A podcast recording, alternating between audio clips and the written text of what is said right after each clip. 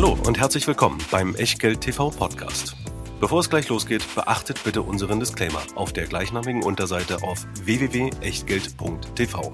Auf die Inhalte dieses Disclaimers wird zu Beginn einer jeden Sendung explizit eingegangen. Und nun viel Spaß und gute Unterhaltung mit Tobias Kramer und Christian W. Röhl. Herzlich willkommen aus Berlin, herzlich willkommen zu einer neuen Ausgabe von Echtgeld T V und einer Sendung, in der es ausschließlich um Gurus geht, beziehungsweise um solche Leute, die sich vielleicht ja auch nur für Gurus halten. Das alles in den nächsten Minuten, wenn wir sprechen über die Deutsche Konsum, wenn wir reden über About You oder eher About Profitabilität, wenn wir darüber sprechen, was Gerd Kommer mit seinem neuen E T F vorhat. Und auch, was Doktor Beck sich mit Anleihen gerade so Neues überlegt hat. All das ist aber gespickt, wie üblich, mit Risiken, mit Warnhinweisen, die wir alles komprimiert immer am Anfang für euch extra einsprechen durch Christian.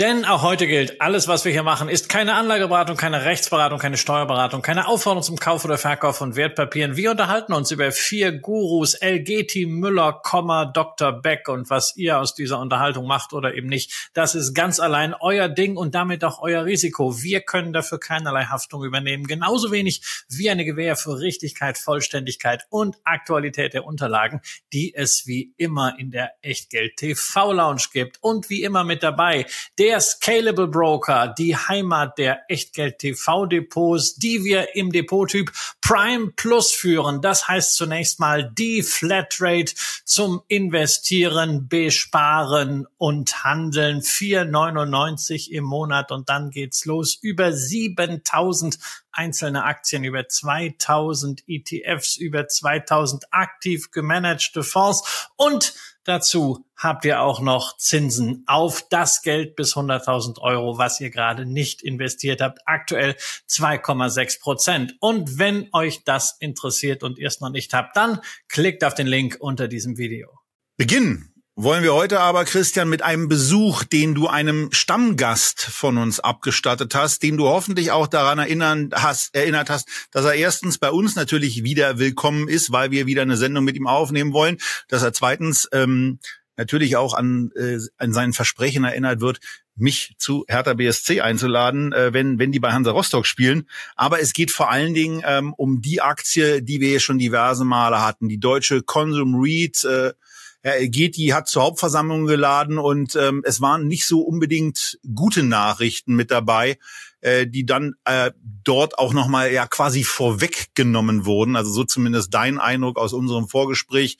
Denn der REIT-Status, der jetzt kürzlich aberkannt wurde, um den man zwar kämpfen will, war auch irgendwie schon auf der Hauptversammlung Thema. Und ansonsten ist die Frage, was war da noch so los? Naja, also ich muss dich zunächst mal enttäuschen. Also nach äh, Gesprächen über Fußball und äh, Currywurst bei Volksbier Express war mir nicht so. Ich war ja bei der Deutschen Konsum REIT als Stimmrechtsvertreter für die Deutsche Schutzvereinigung für Wertpapierbesitz, das D S W. Und das ist natürlich gerade angesichts der Situation eine sehr, sehr ernste Angelegenheit. Du hast erwähnt, natürlich der REIT-Status, der im Sommer zweitausendzweiundzwanzig dann äh, plötzlich im Zweifel stand und seitdem wabert das Ganze hin und her, war ein Thema. Kurz nach der Hauptversammlung kam dann die Meldung, dass die Rückstellung an Steuern, die man gebildet hatte, schon im Abschluss auch tatsächlich nun äh, benutzt wird. Denn man hatte ja in diesem Verfahren die Aussetzung des Vollzugs äh, beantragt. Dieser Antrag ist abgelehnt worden. Das heißt, sie müssen jetzt sechzehn Komma zwei Millionen Euro Steuern zahlen. Äh, damit ist noch nicht klar, dass der REIT-Status grundsätzlich weg ist, sondern das Verfahren läuft noch. Aber naja, die Frage ist immer, ob diese Aussetzung des Vollzugs vielleicht eine Indikation sein kann, dass das sehr, sehr mühsam werden kann.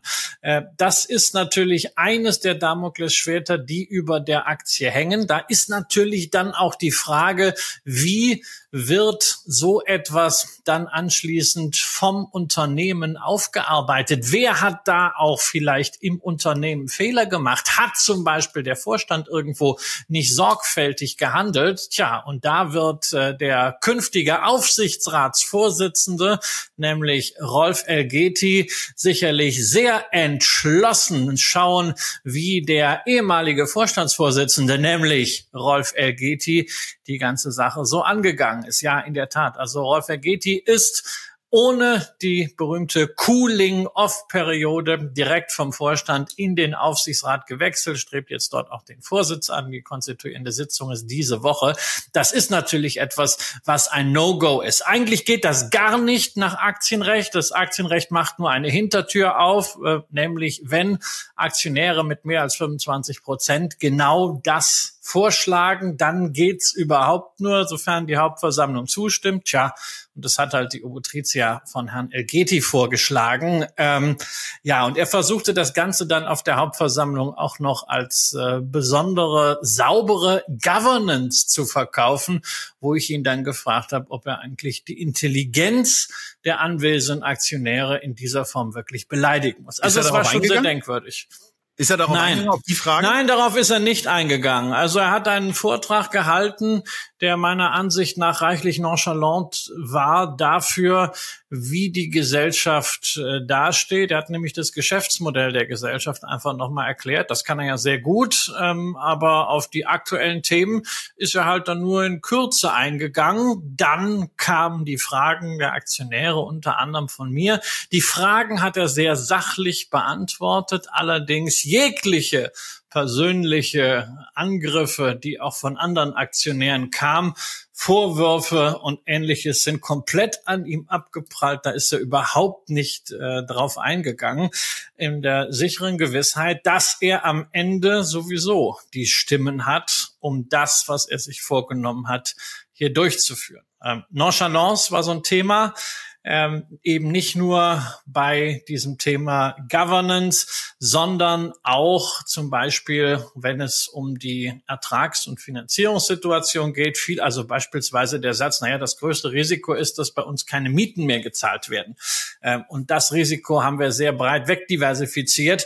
Da habe ich natürlich auch gesagt, naja, so ist es nicht, sondern es gibt mindestens ein Risiko, was mindestens genauso groß ist, nämlich, dass die Refinanzierung der im April und Mai zwanzig vierundzwanzig fälligen Anleihen nicht funktioniert. Die sollen durch Hypothekendarlehen abgelöst werden. Bislang ist aber diesbezüglich noch nichts passiert und man wird mal schauen, wie diese Refinanzierung dann tatsächlich vonstatten geht und natürlich auch zu welchen Konditionen.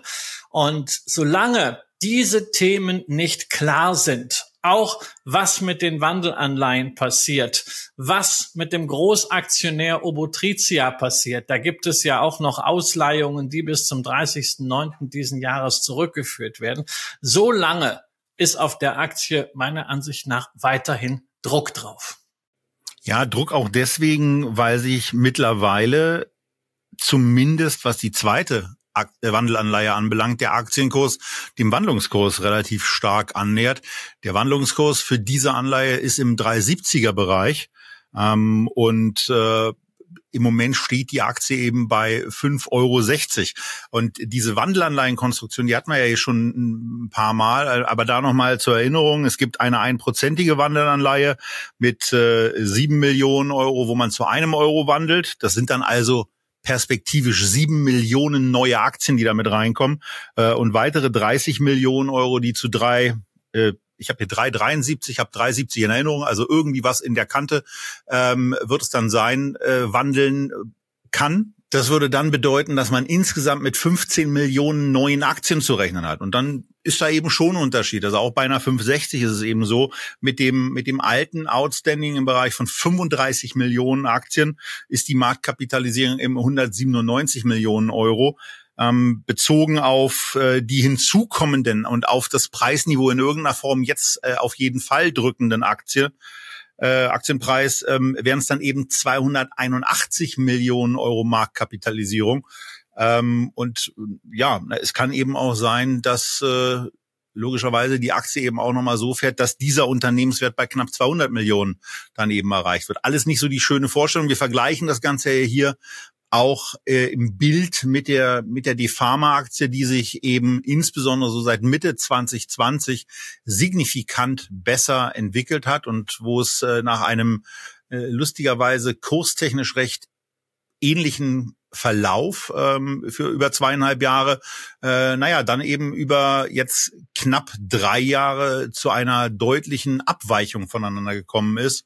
Und wir hier eben schon sehen, ähm, dass wir noch nicht den Boden für die Deutsche Konsum REIT oder für die Deutsche Konsum, je nachdem, wie sie jetzt äh, zu nennen ist, ähm, erreicht zu haben scheinen. Und von daher ähm, ist das Wandelanleihen-Thema etwas, was schon weiter beobachtet werden muss. Bei der Refinanzierung wüsste ich, also wüsste ich spontan eigentlich nicht, ähm, was insbesondere dann, wenn dieses, äh, wenn dieses Mietenmanagement gelingt, Christian, eigentlich so das große Problem sein soll. Siehst du da besondere Risiken außer eines erneuten Zinsanstieges? Naja, ich weiß ja nicht, wie die Gesellschaft bei Kapitalgebern insgesamt gelitten ist. Ist ja auch nicht so, dass das jetzt alles so in der Öffentlichkeit so wahnsinnig äh, gut von den handelnden Personen äh, her verkauft wurde. Ich meine, diese äh, ständigen Umschiebereien bei der Obotritia Capital, Dutzende von Director Dealings Meldungs, äh, die generellen Ausleihungsgeschäfte auch mit einer Credit Shelf, die ja auch zu dem äh, L G T Konglomerat äh, dazugehört, dazugehörte. Ähm, das ist vielleicht auch was, was bei Fremdkapitalgebern nicht so gut ankommt. Also ich bin bei Refinanzierungen gerade in diesem Umfeld immer froh, wenn sie dann kommen.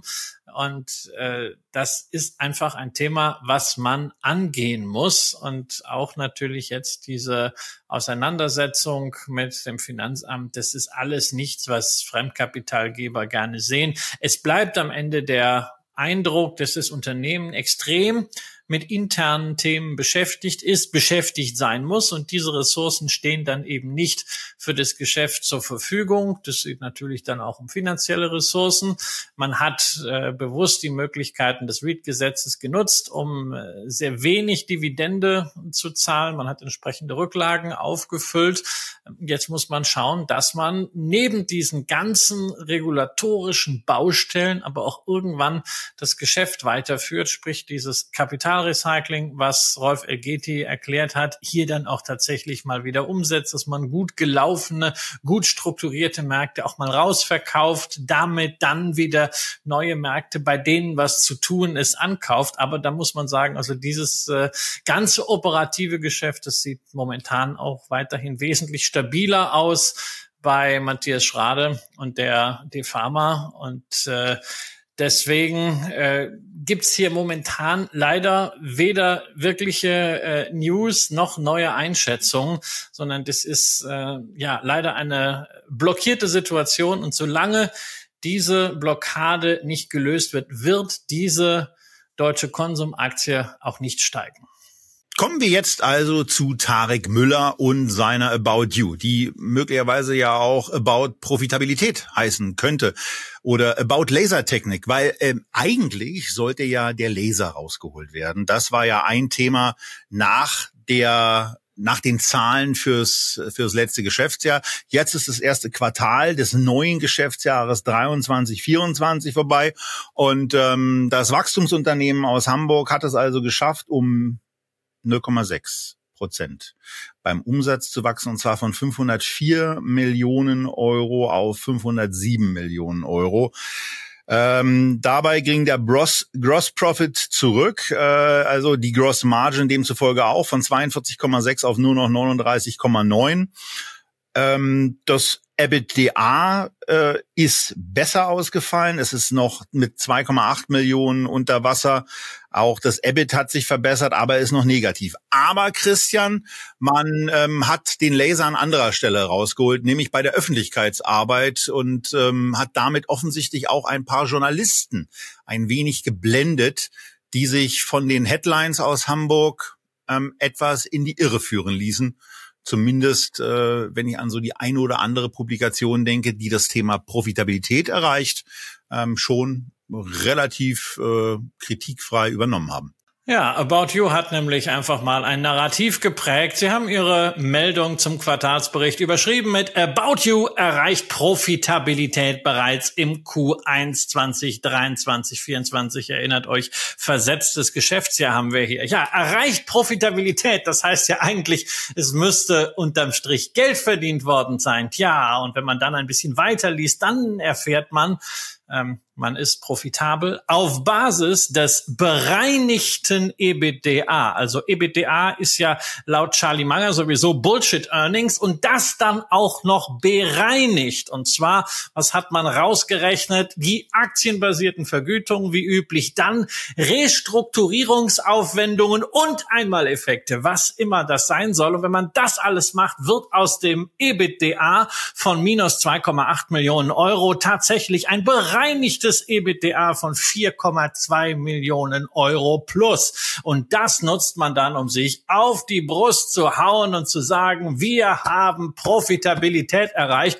mit einem E B I T von minus zwanzig Millionen Euro und einem Periodenergebnis von minus dreiundzwanzig Komma acht Millionen Euro nach Steuern. Also, das ist schon ordentlich frech, ordentlich dreist, aber frech kommt weiter. Du hast es gesagt, ganz viele Medien, um zum Beispiel auch die altehrwürdige Börsenzeitung, haben das einfach mal so übernommen, dieses Narrativ. Und so frisst sich das dann irgendwie weiter. Und naja, also zumindest an der Börse ist das Narrativ ganz gut angekommen, denn die About You-Aktie ist von vier Euro vierzig auf zeitweise sechs Euro fünfzig hochgeschnellt, ist damit jetzt immerhin wieder auf dem Niveau vom Jahresanfang.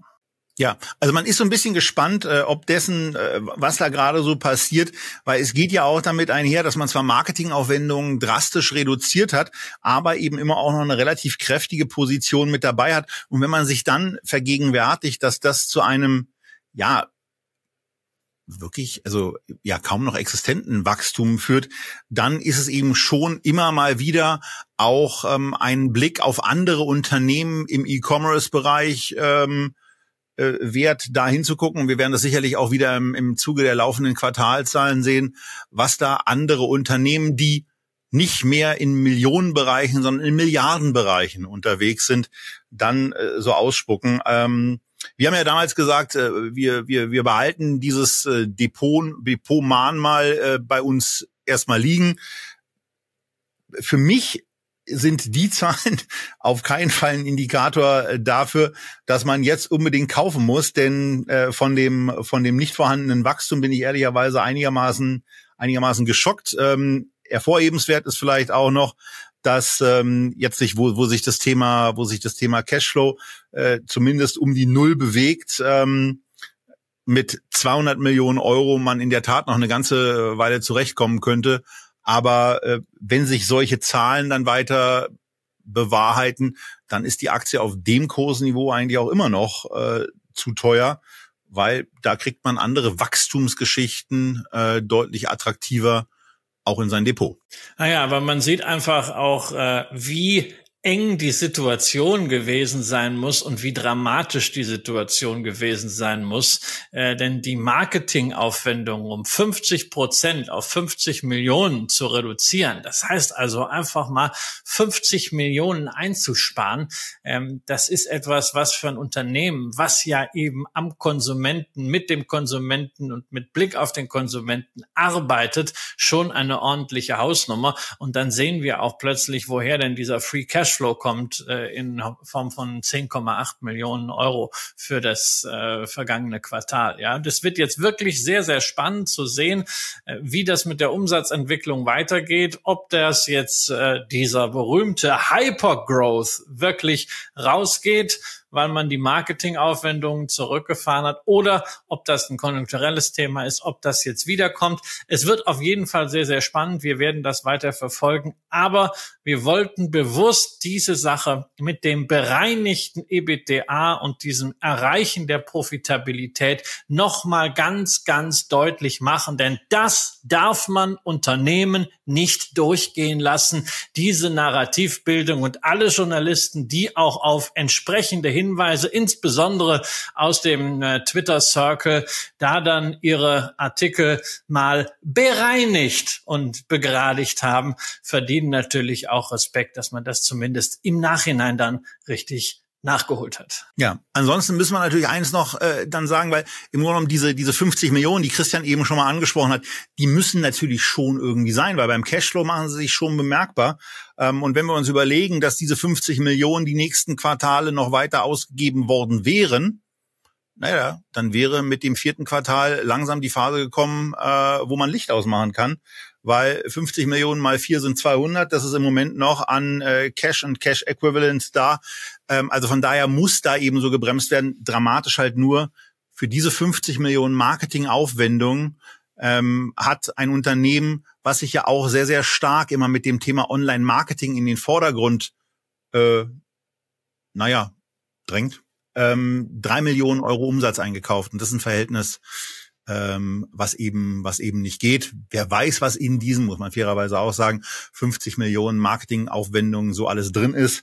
Ähm, aber das, was man hier insbesondere auf Topline-Niveau, also bei, bei der Umsatzzeile sieht, das ist einfach für ein solches Unternehmen zu wenig. Und das ist auch im E-Commerce-Bereich zu wenig und das ist auch bei Klamotten zu wenig. Das ist quasi Nullwachstum.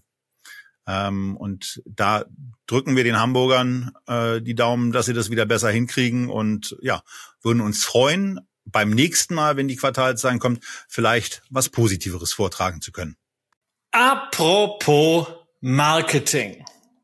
Man entkommt diesem Marketing gar nicht für den neuen E T F von Gerd Kommer. Die E T F-Revolution heißt es vollmundig in Bannern und Textlinks, egal auf welcher E T F-Seite im Internet man klickt. Ja, in der Tat, Gerd Kommer hat einen E T F selber mit initiiert, nachdem er ja schon seit über zwei Jahrzehnten über E T Fs schreibt, seit mehreren Jahren eine sehr, sehr erfolgreiche E T F-Vermögensverwaltung betreibt, einen E T F-Robo-Advisor anbietet. Ja, war das ein logischer Schritt, dass jetzt auch der Kommer E T F an den Markt kam. L N G hat das Produkt verbrieft und Tobias, ja, ich weiß nicht, ich glaube in den letzten drei Wochen, seit das Produkt am Markt ist, gab es jeden Tag Fragen. Was denkt ihr über den neuen Gerd Kommer E T F? Also so, als wenn man das sofort ganz schnell besprechen müsste, so nach dem Motto, heute billig, morgen teuer, ja, was ja nun überhaupt nicht so eigentlich im Sinne des Herrn Kommer ist, sondern wir wollten uns die Sache mal in Ruhe angucken. Das haben wir gemacht. Was ist denn so dein Eindruck vom Kommer E T F? Also, grundsätzlich finde ich es wirklich ein cooles Konzept. Ich kann es ja nicht anders sagen. Also, ich, es ist ja ist einfach so, ich mag diesen, ich mag diesen Aufbau. Er ist ein, er ist einigermaßen äh, verkopft. Ähm, Und äh, wenn man wenn man sich dieses wenn man sich dieses sogenannte Weltportfolio-Konzept dann eben so anschaut, dann äh, stößt man eben sofort auf auf das Thema, äh, dass ein anderer Ansatz zur Ländergewichtung gewählt wird, ähm, wo man nämlich Marktkapitalisierung auf der einen als auch Wirtschaftsleistung, das sind ja so zwei Dinge, die sowohl bei Kommer als auch in der äh, in der Investmentwelt immer eine eine tragende Rolle spielen. Die kombiniert man einfach mal ähm, und und gewichtet dadurch im E T F zunächst mal anders.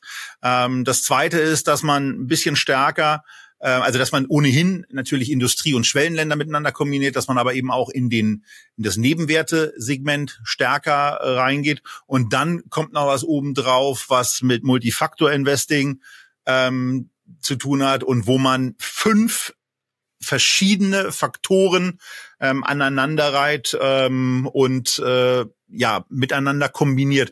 Und damit hat man im Grunde genommen so, wenn man so will, das aus dem kommerschen Universum kommend ähm, all das reingepackt, was er sich in den letzten Jahren seines Arbeitens so erarbeitet hat. Und ähm, ich fand sehr erstaunlich, wie viel Kritik er dafür insgesamt bekommen hat. Ähm, aber an einer Stelle war es mir dann eben auch rel- relativ klar, warum das so kommen musste. Denn es gibt genau eine Person, die in Deutschland ähm, auch gerne mit diesem Titel E T F-Papst angesprochen wird. Und das ist Gerd Kommer. Und wenn jemand über Jahre und sogar Jahrzehnte hinweg die Vorteile, das, das Kostengünstige so propagiert wie er, dann darf er sich nicht wundern, wenn bei einem E T F, den er entwickelt hat, der mit null Komma fünf Prozent Gebühren aus meiner Sicht keinesfalls hoch und schon gar nicht zu hoch ähm, mit mit einer T E R versehen ist. Aber er darf sich zumindest nicht wundern, wenn äh, die Gemeinde äh, dann äh, ihm ein wenig Blasphemie vorwirft, wenn er sich von den ähm, von den anderen Gottheiten, M S C I World und so weiter, abwendet, die ja mit Konditionen aufwarten, die eben deutlich günstiger sind. Hier ste- steckt ein Investmentansatz hinter, der ist mit null Komma fünf Prozent, finde ich, sehr fair bezahlt. Und man kriegt dann eben dafür auch die Expertise des Experten, für den man sich dann in einer Ein-Produkt-Lösung möglicherweise entscheiden will. Naja, so ist das mit Päpsten. Ja, sie werden dann doch irgendwann angegangen, ja, und dann müssen sie ex cathedra sprechen äh, zur Gemeinde und äh, dann kommen halt auch so so schöne Werbenarrative zustande. Er ist ja nicht der erste Papst. Die, wie die E T F-Revolution, also worin die Revolution hier besteht, das weiß ich auch nicht, ja, sondern es ist viel Gehirnschmalz, viel Idee, was man sonst mit einzelnen E T Fs umsetzen kann, in ein Produkt geflossen. Das ist eine gute Arbeit, auch vom Indexanbieter, von Selective, auch von der E T F-Gesellschaft L N G.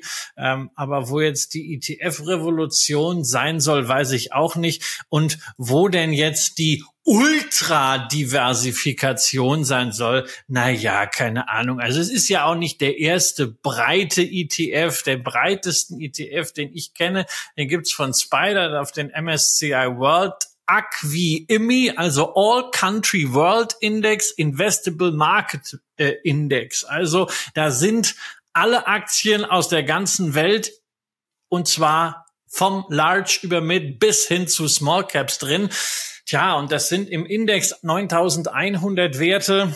Davon sind dann im äh, Fonds von State Street neunzehnhundertfünfundsiebzig, und Herr Kommer hat jetzt fünftausend Werte in seinem Index und zweitausend äh, sind tatsächlich im Fonds. Naja, man kann einfach sagen, es ist breit diversifiziert. Ob man da immer ultra drauf machen muss, naja, always ultra, keine Ahnung, ja.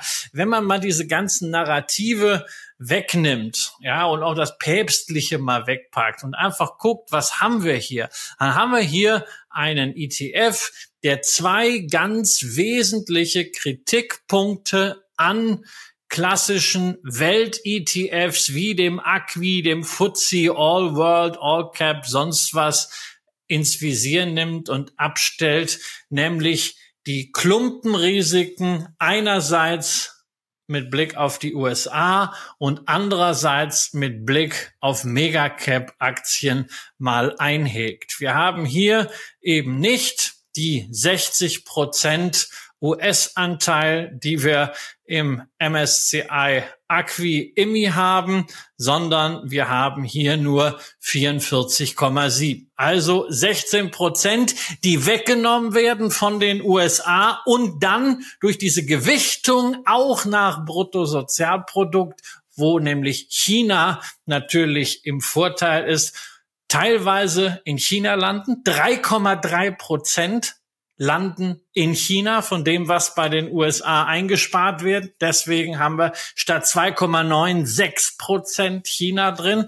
Tja, und der Rest wird halt irgendwie ein bisschen gestreut über alle möglichen Industrie- und Schwellenländer. Und dazu sind die Konzentrationsrisiken deutlich reduziert. Wir haben die Situation, weil der M S C I A C W I I M I eben rein nach Marktkapitalisierung ohne irgendein Gewichtungslimit arbeitet, dass die Top zehn Aktien dort siebzehn Komma neun Prozent haben. Alleine eine Apple kommt auf vier Komma zwei Prozent, eine Microsoft auf drei Komma drei Prozent. Also Top zehn, siebzehn Komma neun für zehn Aktien. So, da geht Kommer hin und sagt, nee, wir limitieren das Gewicht einzelner Aktien immer quartalsweise beim Rebalancing auf ein Prozent. Und schwuppdiwupp hat er eben in den Top zehn plötzlich nur noch acht Komma sechs Prozent. Das sind zwei ganz, ganz wesentliche und überdies auch einfach nachvollziehbare, transparente und faire, ne? Einfach, transparent, fair, E T F, Charakteristika dieses E T Fs von Gerd Kommer. Und allein das ist schon mal eine ganz, ganz große Leistung. So, das, was dann danach kommt, mit Faktoren, mit Ausschlusskriterien, naja, da ist auch viel für die Galerie dabei, oder? Genau, da ist äh, einiges dabei. Und natürlich wird sich dieser E T F dann auch dem stellen müssen, was wir ja uns auch ganz gerne angucken, nämlich den Wettbewerb. Und da wird es natürlich die verschiedenen M S C I-Betrachtungen geben. Da wird es natürlich darum gehen, wie schneidet er gegenüber dem A C W I I M I-Ansatz ab. Ähm, da wird es auch darum gehen, wie er beispielsweise gegenüber dem äh, Equal Weight-Ansatz von Van Eck abschneidet, den den ich ja ganz schön finde und der eben null Komma zwei Prozent nur pro Jahr kostet, ähm, wodurch man dann eben auch schon einen gewissen Vorteil hat. Ja, okay.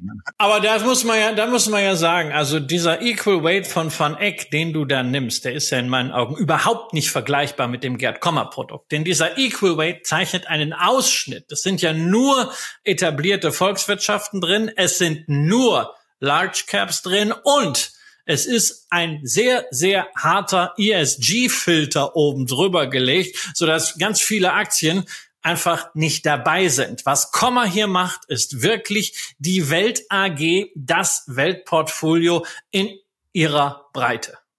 Ja, dennoch werde ich die trotzdem miteinander vergleichen. Ähm, äh, auch wenn es an, an verschiedenen Stellen eben nicht geht. Ich meine, das hast du, das hast du ja mit Gewichtungsfaktoren dann im Grunde genommen auch, äh, wo du sagen kannst, das ist ein anderes, ein anderes Konzept und hier äh, ist es bei dem einen Fonds eben wesentlich enger. Ähm, aber ansonsten ähm, finde ich es ein total spannendes Produkt. Ähm, Ich, ich kann auch nicht sagen, äh, dass ich dass ich's zu teuer finde in irgendeiner Form. Und das ging ja schon relativ intensiv irgendwie rum. null Komma fünf Prozent, ja, das ist natürlich mit dem mit dem Normalen, was man da hat, relativ viel. Aber äh, hier bietet eben jemand, der sich, der diese der diese Entwicklung des E T F-Markts in den letzten zwanzig, fünfundzwanzig Jahren eben begleitet hat, eben auch als Partner für die Anleger an, äh, kümmert sich mit der Konzeption und auch der regelmäßigen Marktbegleitung und sicherlich auch einer eigenen Kommunikation darum, ähm, dass das Ganze besser verstanden wird. Und ich meine, wir haben vor ein paar Wochen äh, ja auch nochmal mit aktiven Fonds ganz andere äh, Konditionen hier in der Sendung gehabt. Also von daher, äh, klar, das ist gegenüber anderen Weltansätzen äh, ein deutlicher Aufschlag, aber ähm, es ist dann eben auch mit der mit der Marke von Kommer versehen. Ich bin sehr gespannt. Ich bin auch im Übrigen sehr gespannt, Christian, was er damit an Geld einsammeln wird. Hast du da eine Schätzung aus dem Bauch? Ich finde ja schon mal den Anfang. Der Fonds ist jetzt ja so keine drei Wochen da und hat zweiundzwanzig Millionen eingesammelt. Ja, ich glaube, das ist mehr als das Zehnfache dessen, was Frank Thelen mit seinem Mid- and Small-Cap äh, ten X D N A-Fonds eingesammelt hat in einem halben Jahr, auf den ja angeblich die ganze Welt gewartet hat und wo Leute ja drum gebeten haben, dass man... Hast du mich eben für eine Benchmark Wahl kritisiert? Nein, das war mir, nein, nein, aber nein, ich sag's nur mal, das geht, das geht gerade los und war ja auch schon sehr erfolgreich. Und nochmal zu diesen Gebühren. Ja, man kann sich, wenn man das Kommer-Buch gelesen hat, wenn man regelmäßig Echtgeld T V schaut, kann man sich eine E T F-Allokation, die eben diese Klumpenrisiken, über die wir gesprochen haben, einordnet, relativ einfach selber zusammenstellen. Ja, kannst den neuen F T S E All World von Invesco nehmen oder von äh, State Street hier besagten M S C I A C W I I M I als Basisallokation für null Komma fünfzehn oder null Komma siebzehn Prozent T E R und dann guckst du, was ist zu wenig drin, mixst ein bisschen äh, China dabei, vielleicht also den von Invesco auf den All Shares Stock Connect, haben wir eine Sendung zugemacht schon, dann sagst du vielleicht, okay, ein bisschen mehr Small Cap, also ein World Small Cap rein oder vielleicht den einen oder anderen Faktor. So, und dann kriegst du das hin mit fünf, sechs, sieben E T Fs, tolles Portfolio, sehr individuell und zu einer T E R von null Komma zwei, null Komma fünfundzwanzig. Ja, das wird derjenige machen, der den Kommer wirklich verinnerlicht hat. Und für alle anderen, die sagen, naja, das ist ganz spannend, aber boah, ich habe eigentlich keinen Bock da drauf. Na, die kriegen halt den Kommer dann in einem Produkt für null Komma fünfzig. Wenn ich sehe, was irgendwelche anderen sogenannten Promis für ihre Fonds nehmen und was sie da für große Zahlen draufschreiben an Gebühren, dann ist das hier sehr, sehr maßvoll, insbesondere weil es jetzt auch wirklich eine gute Struktur ist. Es ist börsengehandelt, es steckt äh, L N G dahinter. Ich muss auch sagen, bei dem ganzen Research, was Dokumentation angeht, also wenn alle E T F-Gesellschaften so gut auf detaillierte Anfragen antworten würden wie L N G, wenn man so schnelle, so profunde Antworten bekommen würde, dann wäre das extrem positiv für die Anlegerkultur. Also auch das war eine wirklich gute Erfahrung.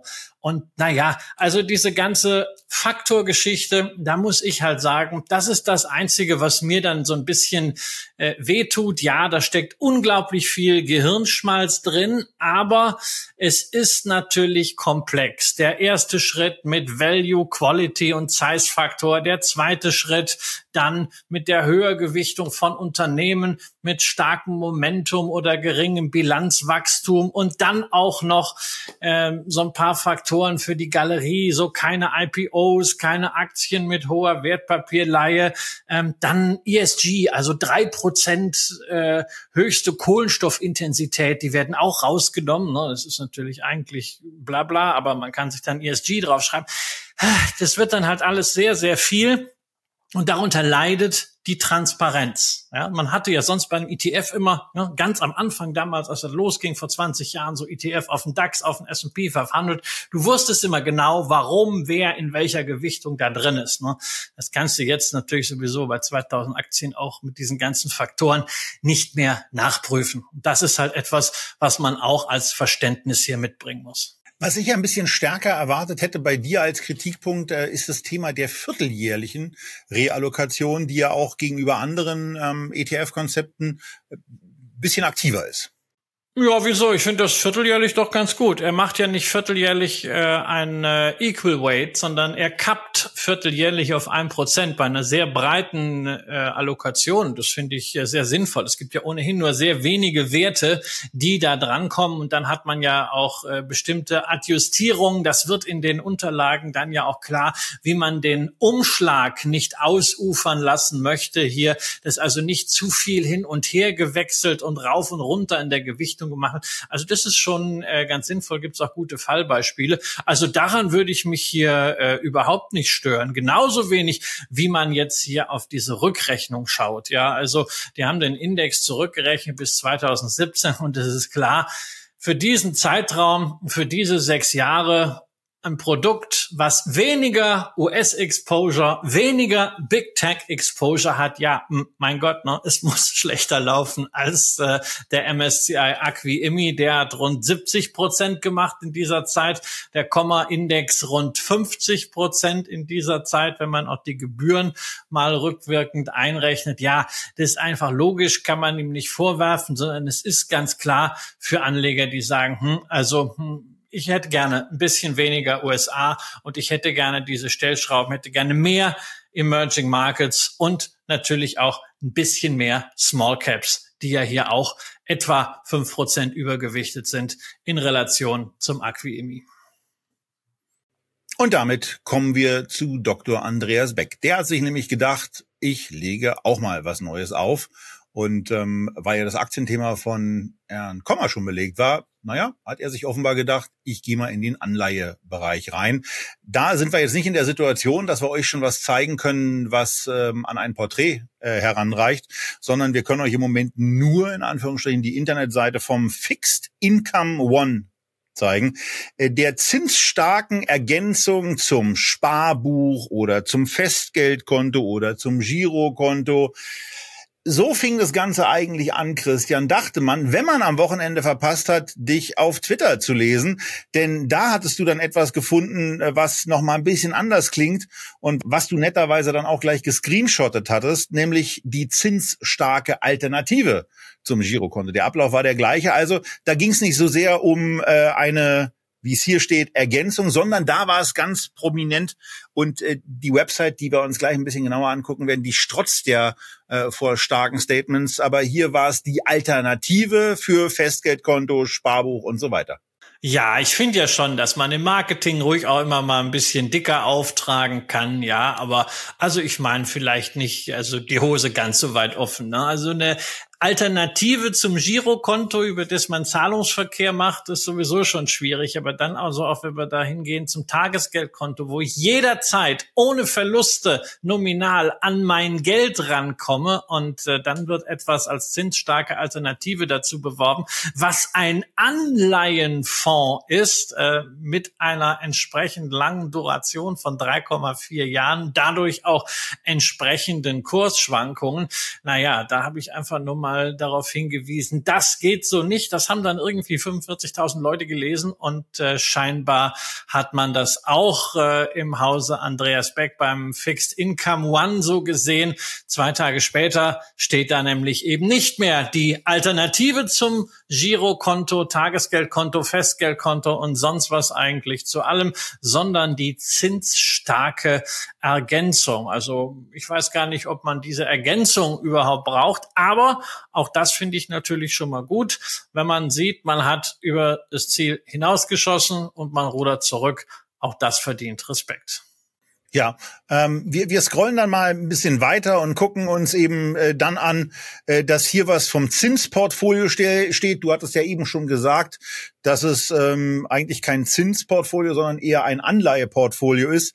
Ja, also das ist, ist jetzt Klugscheißerei, aber sorry, das muss irgendwie sein. Also gerade bei Doktor Beck, von dem wir ja wirklich äh, ultra rational so viel gelernt haben über wissenschaftlich fundiertes Investieren und der ja wirklich auch immer einen sehr, sehr korrekten Blick hat, dessen Einschätzung ich auch wirklich schätze. Aber dann müssen wir auch wirklich so korrekt sein, die Dinge richtig zu benennen. Und in dem Portfolio sind ja eben keine Zinsen drinne, sondern da sind Anleihen drin. Folglich nennen wir es doch das Anleihenportfolio oder das, ist ja auch ein schöner Name, Bond. Portfolio. So nach dem Motto, mein Name ist Bond, Bond, Portfolio. Ja, das ist auch deswegen ganz gut, weil in dem Moment, wo wissenschaftlich gearbeitet wird, ja gerade auf eine korrekte Benamung ähm, auch sehr viel Wert gelegt wird. Äh, wie Zinseszins funktioniert, das wisst ihr alle, das brauchen wir nicht drauf eingehen. Hier geht's dann langsam aber sicher los. Niedrige Volatilität, äh, dass Volatilität überhaupt mal eingebracht wird bei dem Thema Tagesgeld oder Girokonto-Alternative, ähm, ist das eine. Hier geht's dann weiter mit dem Thema Risikoklasse, wo einem schon klar sein muss, Achtung, hier passiert ein bisschen was. Hier muss ich zumindest mal mich darauf einstellen, dass es Wert Wertschwankungen gibt und dieses Portfolio unterliegt dann eben äh, geringen Wertschwankungen. Ähm, darauf lohnt es sich dann auch hinzuweisen. Und man, man scrollt einfach weiter ähm, und, und stößt auf bestimmte Sachen ähm, wie solche Statements. Und da, da ging es mir dann so ein bisschen so, dass ich sage, Kinders, ähm, das ist drüber. Äh, endlich gibt es wieder einen risikolosen Zins in angemessener Höhe. Also einen risikolosen Zins. Ähm, den gibt's vielleicht im Bereich von in der Tat äh, Konten, die bis hunderttausend Euro geführt werden, wo ich vielleicht sage, ich glaube, dass der Einlagensicherungsfonds, wenn was mit meiner Bank passiert, dafür gerade steht und ich meine Kohle zurückbekomme. Das ist risikoloser Zins, wenn es denn dann welchen gibt. Bei Scalable gibt's übrigens ab dritten August zwei Komma sechs Prozent. Ähm, Das ist das eine. Dann ist das nächste, dann könnte man auch noch sagen, so Bundesanleihen sind vielleicht dem relativ nahe kommt, was man so als risikoloser Zins bekommt. Wenn die Laufzeit kurz ist, also ja, nicht bei einer zehnjährigen Bundesanleihe, weil die kann ja hin und her schwanken, die zahlt zwar Zinsen, aber das Risiko hast du im Kurs, sondern da gucken wir dann auf die sechsmonatigen oder auf die zwölfmonatigen und da sind wir irgendwo bei drei, irgendwas. Und das weiß Herr Doktor Beck natürlich auch alles, denn er hat ein sehr ausführliches Handbuch dazu geschrieben, wo genau so eine Risiken im Übrigen auch erklärt werden, wie wir sie ja auch in einer eigenen Sendung zum Thema Anleihen erklärt haben. Aber man muss sich eben einfach mal vergegenwärtigen, dass so das einigermaßen risikolose in Deutschland so im Bereich bei drei Komma fünf bis drei Komma sechs Prozent liegt. Da reden wir dann über die Renditen im Einjahresbereich. Also merken wir uns mal die drei Komma fünf Prozent, denn wir sind ja mit dem, was wir uns hier angucken wollen,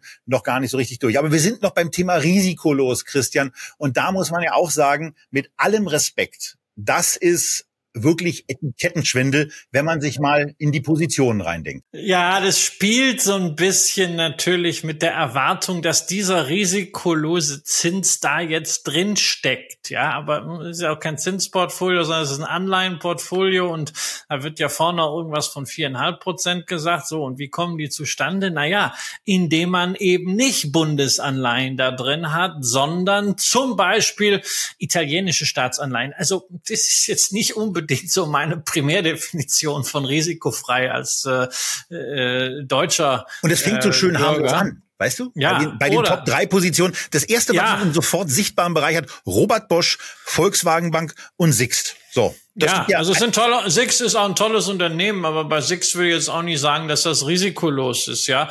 Volkswagen Bank, naja gut, das ist halt eine Bank, Sonderstatus. Robert Bosch, naja, ist natürlich ein großartiges Unternehmen, aber die sind ja nicht mal börsennotiert, was weiß ich denn, wie es bei denen so aussieht. Aber wir haben auch noch ein paar andere Fälle und das muss ich sagen, ist natürlich wieder sehr schön. Doktor Beck legt nämlich nicht nur die Top zehn Positionen offen, sondern, was viele aktive Manager nicht machen, alle Positionen.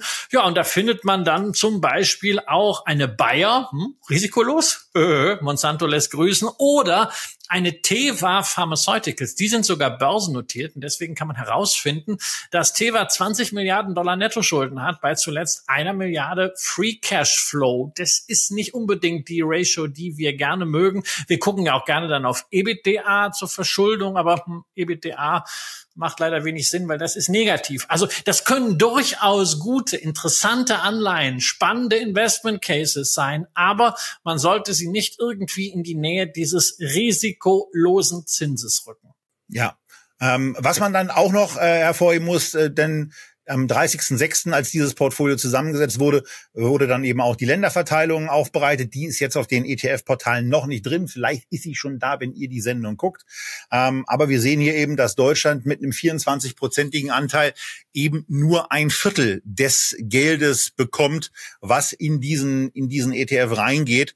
Ähm, und damit ist es eben nicht das, was wir ja auch schon mal in der Sendung für euch mit dem Thema nahezu risikoloser Zins so in Verbindung gebracht haben. Und da fand ich dieses, da fand ich diesen diesen Satz, den ich, ich weiß gar nicht, ob der ob der von dir kommt oder ähm, ob du den von jemandem auch sehr sehr schön übernommen hast. Aber es geht eben ähm, bei bestimmten Komponenten und das Girokonto.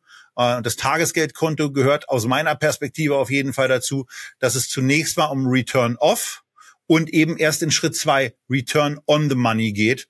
Ich glaube, ich habe es mal in einem Vortrag von Gerd Kommer, den ich ja wirklich sehr, sehr schätze und verehre, gehört. Ja, und das, das passt dann eben auch. Und wir haben eben auch noch was Zweites, was man, was man hier erwähnen muss, ähm, denn die Laufzeiten werden netterweise auch ähm, aufgelistet. Und wir haben jetzt eben schon gesagt, na ja, wenn man das, wenn man das, äh, wenn man das Ganze so risikolos wie möglich haben will, dann befindet man sich eben eigentlich in, in sehr kurzen Laufzeiten. Äh, und diese sehr kurzen Laufzeiten, äh, die, die sind für mich eben ein zwölf Monats Zeitraum.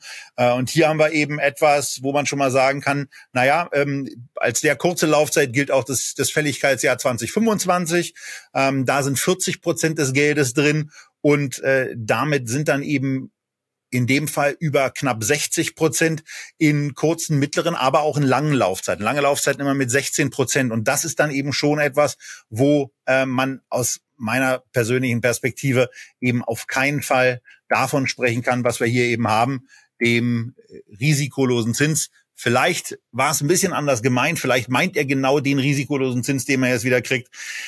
Und man sollte ihn in der Tat auch nutzen, aber dann sollte man ihn vor allen Dingen risikoadäquat nutzen. Und ähm, den Eindruck, den man, den man hier bei dem Portfolio bekommt, ist, dass man sich vor allen Dingen äh, zusätzliches Risiko reinkauft. Ähm, und wenn man eben kein besonders intensives Risiko haben will, ähm, dann äh, bietet sich zum einen ähm, an ein, ein kurzlaufender, äh, ein mit kurzlaufenden Anleihen bestückter Fonds, der null Komma dreizehn Prozent kostet, der mit deutschen Staatsanleihen mit Laufzeiten bis ein Jahr bestückt ist. Oder als zweites, Christian, haben wir hier noch rausgesucht, ein X-Trackers ähm, Corporate Bond E T F aus dem aus dem Euro-Bereich, ähm, wo wir auch nur mit null Komma zwölf Prozent an Gebühren aufwarten. Ja, ja, der hat natürlich auch dann schon wieder eine etwas längere Duration. Ja, es gibt bei iShares auch einen Euro Corporate Bond Fund äh, mit Laufzeit nur zwischen null und fünf Jahren. Der liegt dann bei null Komma zwanzig. Naja, also klar, wir wissen ja, ein E T F ist immer günstiger als ein äh, aktiv gemanagter Fonds. Hier stehen eben null Komma fünfundvierzig Prozent Gebühren drauf als Total Expense Ratio, als Flat Fee. Und da muss ich sagen, das ist jetzt nichts, was mich wirklich schockt. Ja, ähm, es ist immerhin aktives Management und es gibt auch Möglichkeiten, mit entsprechendem Anleihemanagement hier diese Gebühren zu verdienen. Alleine, wenn es gelingt, dass man irgendwo in einer Zeichnung, in einer Umplatzierung eine Anleihe außerbörslich ein bisschen günstiger bekommt, hat man das unter Umständen schon wieder refinanziert und dann macht man ein paar solcher Transaktionen, dann ist das fein. Das ist natürlich eine Flexibilität, die auch ein E T F nicht bieten kann. Das Gleiche ist auch so dieses Rollen an, äh, entlang der Zinsstrukturkurve. Auch das kann man im aktiv gemanagten Fonds sehr gut machen. Das ist beim E T F definitionsgemäß so nicht möglich, sondern der wird ja letztendlich ja danach bestückt, was alles an Anleihen da ist, und diejenigen, die die meisten Anleihen begeben haben, also die meisten Schulden ausstehen haben, die sind dann auch am meisten in einem solchen Index präsent.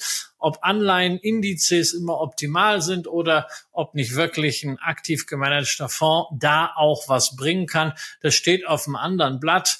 Insofern über die Gebührenstruktur oder über den Umstand, dass wir es hier mit einem aktiv gemanagten Fonds zu tun haben, da würde ich mich gar nicht so aufregen. In den Raum gestellt wird jedenfalls aktuell eine eine Rendite, eine Umlaufrendite innerhalb des Fonds von vier Komma fünfundvierzig Prozent. Wenn man davon dann die null Komma fünfundvierzig Prozent pro Jahr abzieht, dann sind wir noch bei vier Prozent. Wobei man bei den null Komma fünfundvierzig im Übrigen auch sagen muss, dass sie das noch gar nicht so genau wissen. Es kann auch sein, es kann auch sein, dass die Gebühren ein bisschen höher werden, aber eigentlich machen sie sich durch so ein paar Formulierungen auch die Tür auf, dass es durchaus auch ein Tick niedriger sein kann. Aber sie gehen eben im Moment von irgendwas zwischen null Komma drei und null Komma sechs Prozent aus, haben jetzt die null Komma fünfundvierzig Prozent reingeschrieben. Ähm, ich finde es erstmal für ein Anleiheportfolio auf keinen Fall ein Schnapper ähm, und bin eben in Schritt eins äh, da der Meinung, dass ich diesen, dass ich diese mögliche Mehrrendite mir mit vor allen Dingen sehr, sehr ordentlichem Zusatzrisiko auch im Laufzeitbereich erkaufe, wo ja noch gar nicht ausgemacht ist, dass äh, längere Laufzeiten Äh, sich nicht möglicherweise auch noch beim Zinssatz einfach mal den kurzfristigen Laufzeiten annähern können. Und dann sieht ein Teil der Fondsposition schon mal nicht so nicht so richtig gut aus. Ähm, eine Sache ist uns darüber hinaus noch aufgefallen, die ist schon ein bisschen eigenartig. Hier werden Gesamtkosten ähm, pro Monat in Vergleich gezogen. Ist egal, ob das jetzt pro Monat oder pro Jahr ist. Ähm, hier wird auf jeden Fall der Fixed Income One mit null Komma fünfundvierzig Prozent ähm, eben als der Kostenschnapper und ähm, ja die preiswerte Lösung dargestellt. Da würde ich dann einfach nochmal darauf hinweisen, wir haben relativ einfach zwei ähm, Produkte gefunden mit null Komma zwölf und null Komma dreizehn Prozent Belastung. Ja, da ist der aktive Ansatz vielleicht nicht so mit bei, aber der muss sich im Übrigen auch erstmal über einen gewissen Zeitraum beweisen. Ähm, und auch die anderen Konditionen, die hier angegeben werden, durchschnittlicher Robo-Advisor ein Prozent. Ja, das mag noch, das mag noch für kleinere Beträge hinkommen. Aber eine konventionelle Vermögensverwaltung, äh, die mit zwei Komma fünf Prozent ein Anleiheportfolio zu verwalten gedenkt, äh, die möchte, also die würde ich ganz gerne mal sehen. Ich würde einfach sagen, also entweder ist sie komplett unseriös oder sie ist im höchsten Preisdezil, was es überhaupt nur gibt. Ähm, Oder sie ist schlicht und ergreifend inkompetent, was ihr Pricing anbelangt. zwei Komma fünf Prozent pro Jahr für eine Vermögensverwaltung von einem äh, Anleihe- oder Bondportfolio. Äh, ich glaube nicht, dass man da am, mit am Markt äh, auch nur wenige Monate Bestand haben kann. Äh, das ist simpel und ergreifend äh, irreführend. Ja, und ich meine auch einen Anleihenfonds zu vergleichen jetzt mit einem Robo-Advisor, der ja nun eher eine ganzheitliche Strategie hat. Ich weiß nicht, ob man nicht einfach sagen kann, hey, unser Produkt kostet null Komma fünfundvierzig, wir bieten die und die Vorteile durch aktives Anleihenmanagement. Ja, und dann muss es doch reichen. Muss man da immer so diese ganzen Narrative drum stricken? Weil ich meine, das Risiko ist natürlich auch, dass man sich mit diesen Narrativen irgendwie ein bisschen selber ins Bein schießt. Also zum Beispiel, was ich an Doktor Beck ja extrem schätze, ist dieses Thema prognosefreies Investieren.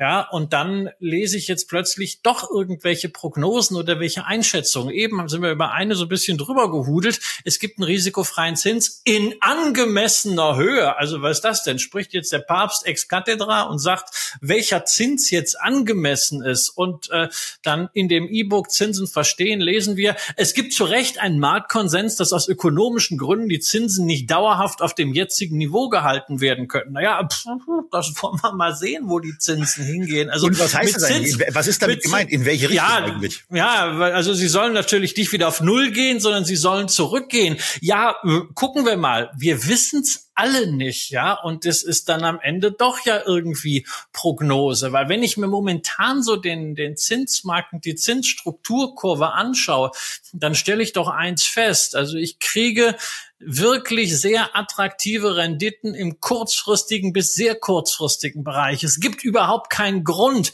weder im Dollar noch im, äh, im Euroraum wirklich an das längere Ende zu gehen, weil da sind die äh, Renditen eben niedriger. Außerdem habe ich eben diese Kursrisiken. Das heißt, ich kriege für dieses zusätzliche Risiko, für diese Zinssensitivität überhaupt nicht mal eine Prämie. Ja, und es kann ja sein, dass die Zinsen runtergehen, der Gestalt, dass diese inverse Zinsstruktur, also diese hohen kurzfristigen Zinsen, dass die irgendwann mal runtergehen, dass das wieder nach unten klappt, aber dass die Zinsen am mittleren und langen Ende weitgehend stabil bleiben. Also insofern, da muss man wirklich ein bisschen abwarten und mit diesen Einschätzungen, ach, es ist mir einfach alles ein bisschen viel und ein bisschen widersprüchlich und sorry, womit ich halt echt ein Problem habe, ist diese mehrfache Formulierung, Äh, wissenschaftlich fundiert, ja, die immer impliziert, als wenn alle anderen äh, Anleihefondsmanager so auf der Wurstsuppe dahergeschwommen sind, ja, also Flossbach von Storch, ja, die haben äh, ein Bond-Team da sitzen, ähm, die, die verwalten irgendwie allein in dem äh, Bond-Opportunities sechs Milliarden, machen das witzigerweise, glaube ich, auch schon so seit fünfzehn Jahren. Ja, und ich meine, also die warten jetzt auch nicht darauf, dass Doktor Beck kommt und denen sagt, wie man jetzt mal einen Anleihenfonds macht, also mit Verlaub. Und das Schöne ist ja, Herr Doktor Beck ist ja gar nicht so, wie dieses Marketing da vorne suggeriert, denn er schreibt ja selber in seinem Buch, Äh, diesem E-Book, Zinsfonds sind ein einfaches und langweiliges Handwerk. Es gibt keine große Theorie, keine Fantasie und auch keine Geheimnisse. Und ich ergänze dann nochmal, es ist auch keine Rocket Science, sondern man muss dieses Handwerk einfach beherrschen. Es kann sehr gut sein, dass Doktor Beck und sein Team dieses Handwerk beherrschen, aber es gibt eben auch noch genügend andere, die das können, vielleicht schon ein paar Jahre oder ein paar Jahrzehnte länger das Ganze machen. Und letztendlich haben wir es hier zu tun mit einem schnurzpopeligen Anleihenfonds, der halt aufgeladen ist mit viel zu vielen Narrativen und genau darunter eigentlich leidet. Also ich finde, man müsste dem Produkt einfach mal ohne dieses ganze Marketing eine Chance geben. Nur ich glaube halt, dass die Zeit momentan für ein solches Produkt von der Zinsstrukturkurve nicht da ist.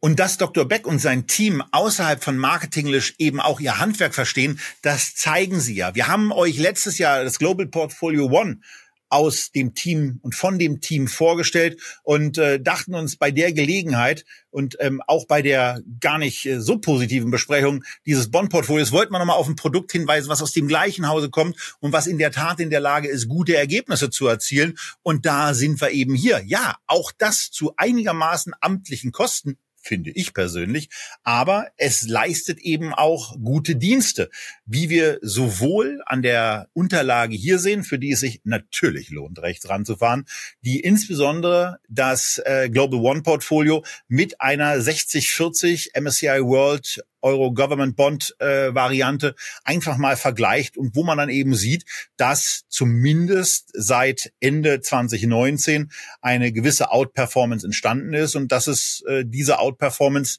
äh, insbesondere auch so äh, sich entwickelt hat seit Januar zweiundzwanzig. Also vor dem Hintergrund schon mal ganz interessant, dass offensichtlich hier auch aktiv agiert wird, kann man auch daran sehen, dass die Aktienquote im Moment eben sich von dem von dem möglichen Rahmen einigermaßen entfernt hat und bei achtundachtzig Prozent angekommen ist. Aber das scheint ja das Konzept dieses Ansatzes zu sein. Und wie wir hier sehen können, das läuft auch einigermaßen erfolgreich.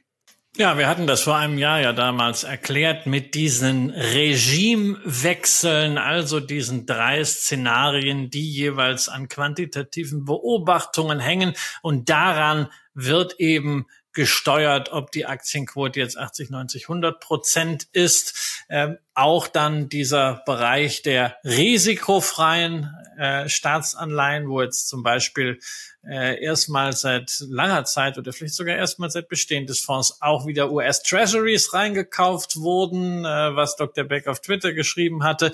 Also das ist schon ganz interessant. Das ist auch ähnlich so wie beim äh, Kommer-Portfolio in diesem Grenzbereich so zwischen achtzig und hundert, ja, nicht so ganz einfach und easy, wie man das von vielen E T Fs gewohnt ist, aber es funktioniert, und zwar funktioniert es nicht nur gegen diese sechzig vierzig Benchmark, an die ihr euch ja noch erinnert vom Flossbach Multiple Opportunities, sechzig vierzig, ein sehr berühmtes Konzept, vor allem in den U S A, deswegen haben wir das auch hier wieder als Messlatte genommen, sondern man kann den Global Portfolio One ja auch einfach mal vergleichen mit anderen E T F-Dachfonds oder Allokationen.